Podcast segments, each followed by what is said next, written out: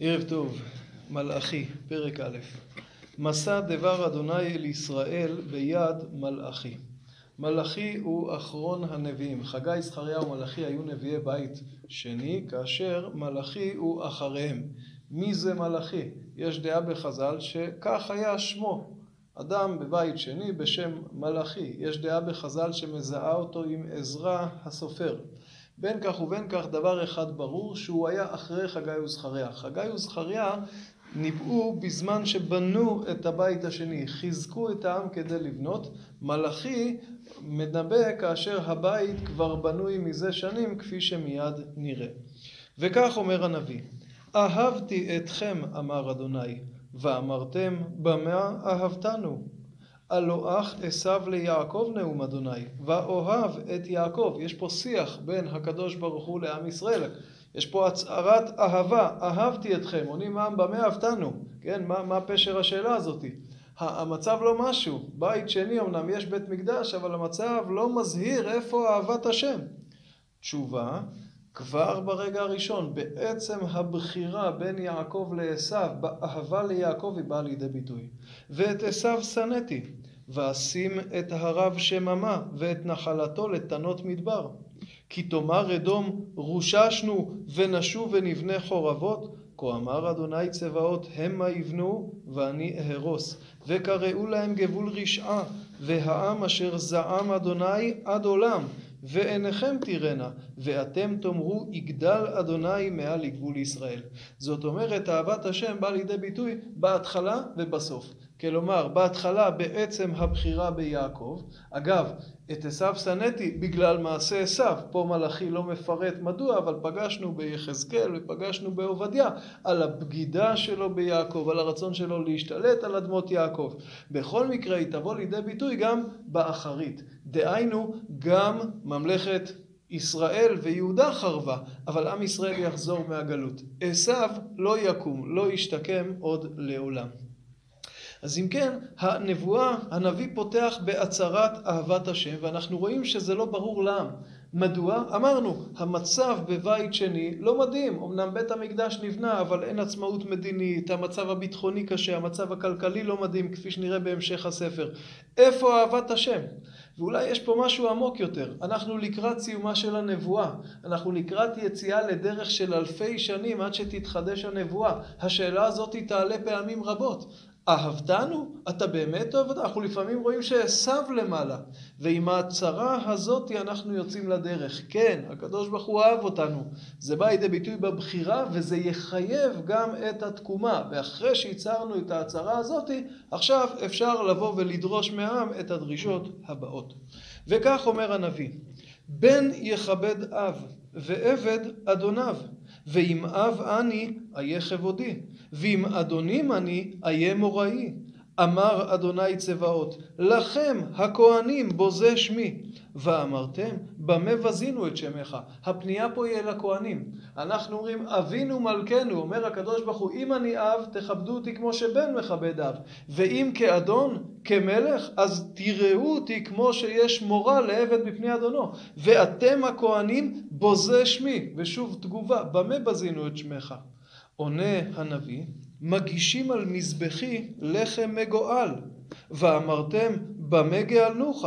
באמורכם שולחן אדוני נבזהו. אנחנו מגואלים, מטנפים את מזבח השם? כן. במה זה בא לידי ביטוי? הנביא יפרט. וכי תגישון עיוור לזבוח אין רע, וכי תגישו פיסח וחולה אין רע, הקריבהו נא לפחתך, הירצך או הישא פניך, אמר אדוני צבאות. כלומר, מביאים למזבח בהמות עם רגליים שבורות, עיוורות, זה דבר ראוי. אם תיתנו את זה לפחה, הפחה זה הכינוי למושל בתקופת בית שני. אם מתנה כזאת תביאו לשר, הוא יקבל, הוא ירצה את פניך, אז למה לקדוש ברוך הוא מביאים קורבנות כאלו? ועתה חלונה פני אל ויחוננו. מידכם הייתה זאת? הישא מכם פנים אמר אדוני צבאות? כלומר בא העם אל הכהנים ואומרים תחלו, תתחללו לקדוש ברוך הוא בשבילנו. אתם חושבים שהשם יישא פנים אליכם? כשכך אתם נוהגים? מי גם בכם ויסגור דלתיים ולא תאירו מזבחי חינם אין לי חפץ בכם, אמר אדוני צבאות, ומנחה לא ארצה מידכם. תסגרו את הדלתות של בית המקדש, עדיף מאשר להמשיך לעבוד ככה. כי ממזרח שמש ועד מבואו גדול שמי בגויים, ובכל מקום מוכתר מוגש לשמי ומנחה טהורה, כי גדול שמי בגויים, אמר אדוני צבאות. כלומר, אפילו הגויים מכירים בשמו של הקדוש ברוך הוא הגדול. אנחנו יודעים שגם עובדי עבודה זרה היו, הכירו בקדוש ברוך הוא כאלוהי האלוהים, בטח בתקופת פרס. אנחנו יודעים שמלכי פרס, החל מכורש, הכירו בקדוש ברוך הוא. ואם כן, כשהם באים ומביאים, אנחנו מצאנו בכמה וכמה מלכי פרס, כן, כשנחמיה עולה, אז המלך פרס שולח איתו דברים לבית המקדש. הם נותנים כמו שצריך, ואתם מחללים אותו. באמורכם שולחן אדוני מגואלו, וניבו נבזה אוכלו. ניבו, השיח, הניב, השיח כבר, כשמדברים על הקורבנות שבאים למקדש, הם אומרים, אה, מאכלו של המזבח נבזה, זה דברים פחותים. ואמרתם הנה מטלאה והיפחתם אותו אמר אדוני צבאות. והבאתם גזול ואת הפיסח ואת החולה והבאתם את המנחה הארצה אותה מידכם אמר אדוני כלומר, יש פה פירוט מעניין. הנה מטלאה, מטלאה מלשון לאה. כלומר, מביאים איזושהי בהמה רזה, לאה, והיפחתם אותו, מנפחים אותה. כלומר, נותנים לה לשתות הרבה מים לפני כדי שתראה שמנה. על מי אתם עובדים? מביאים קורבן גזול, מביאים פיסח. את זה אני אקבל?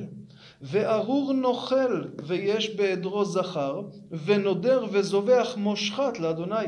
כי מלך גדול אני, אמר אדוני צבאות, ושמי נורא בגויים. כלומר, אותו נוכל שיש לו בעדר זכר, יש לו קורבן ראוי, אבל הוא מביא את המושחת, הפחות ראוי. את זה אפשר לקבל? זה יאה לכבודו של ריבונו של עולם? זאת אומרת, החלק השני, כן, אנחנו רואים בית המקדש כבר עובד. הוא עובד כנראה מספיק זמן עד כדי כך שכבר ההתרגשות תעבור. כדי שהקורבנות כבר, אדם מביא קורבן, צריך להביא קורבן, אבל חבל להביא את הכבש הטוב. את הכבש הטוב נשאיר לארוחת צהריים, נביא את הכבש הפחות טוב. ההרגל לפעמים ככה גורם לשחיקה. אנחנו, הנבואה הזאת מזכירה לנו קצת את נביאי בית ראשון. גם נביאי בית ראשון יצאו בטענות כלפי קורבנות. אבל שם בעיקר, בדרך כלל הביקורת הייתה, לאל תשקיעו בבן אדם למקום על חשבון בן אדם לחברו. למה לרוב זבחכם כשידיכם דמים מלאו? פה הנושא זה עבודת המקדש, עבודת הקורבנות. אני רוצה קורבנות, אבל אני רוצה את זה עם כוונה. אני רוצה את זה כמו שצריך. לא מן השפה ולחוץ, לא כדי לצאת ידי חובה. ואז מביא, מביאים, אבל מביאים את הפחות. אתה כבר בא לתפילה, תתפלל כמו שצריך. אתה כבר עושה את הדבר, תעשה אותו כמו שצריך. איך החלק השני קשור לחלק הראשון? יכול להיות שהתחושה שלהם שהקדוש ברוך הוא לא אוהב אותה, מביאה לזלזול. המצב לא משהו, לא מדהים, אז גם אנחנו לא מביאים משהו. אומר הנביא, ודאי שהקדוש ברוך הוא אוהב אתכם. ובכל מקרה זה לא סיבה שמצדיקה דבר כזה. ולהפך, אחרי שמודגשת אהבת השם, אז יש ציפייה בין יכבד אב. אגב, הזכירו בהתחלה את ההשוואה לעשו. תכונה טובה אחת הייתה לעשו. הוא כיבד את אביו. כתוב שהוא לבש את בגדי החמודות שהוא הגיש לאביו. זה בדיוק מה שפה עם ישראל לא עושה. ולכן הקריאה באה ואומרת, קודם כל יש הצהרה, הקדוש ברוך הוא אוהב אתכם. ועכשיו הציפייה שגם מכם עבודת השם תבוא מתוך אהבה. אם לא מתוך אהבה, לפחות מתוך יראה. ואת הנקודה הזאת פונה הנביא אל הכהנים. הם הכתובת הראשונה כדי לשכלל ולרומם את עבודת המקדש. ערב טוב.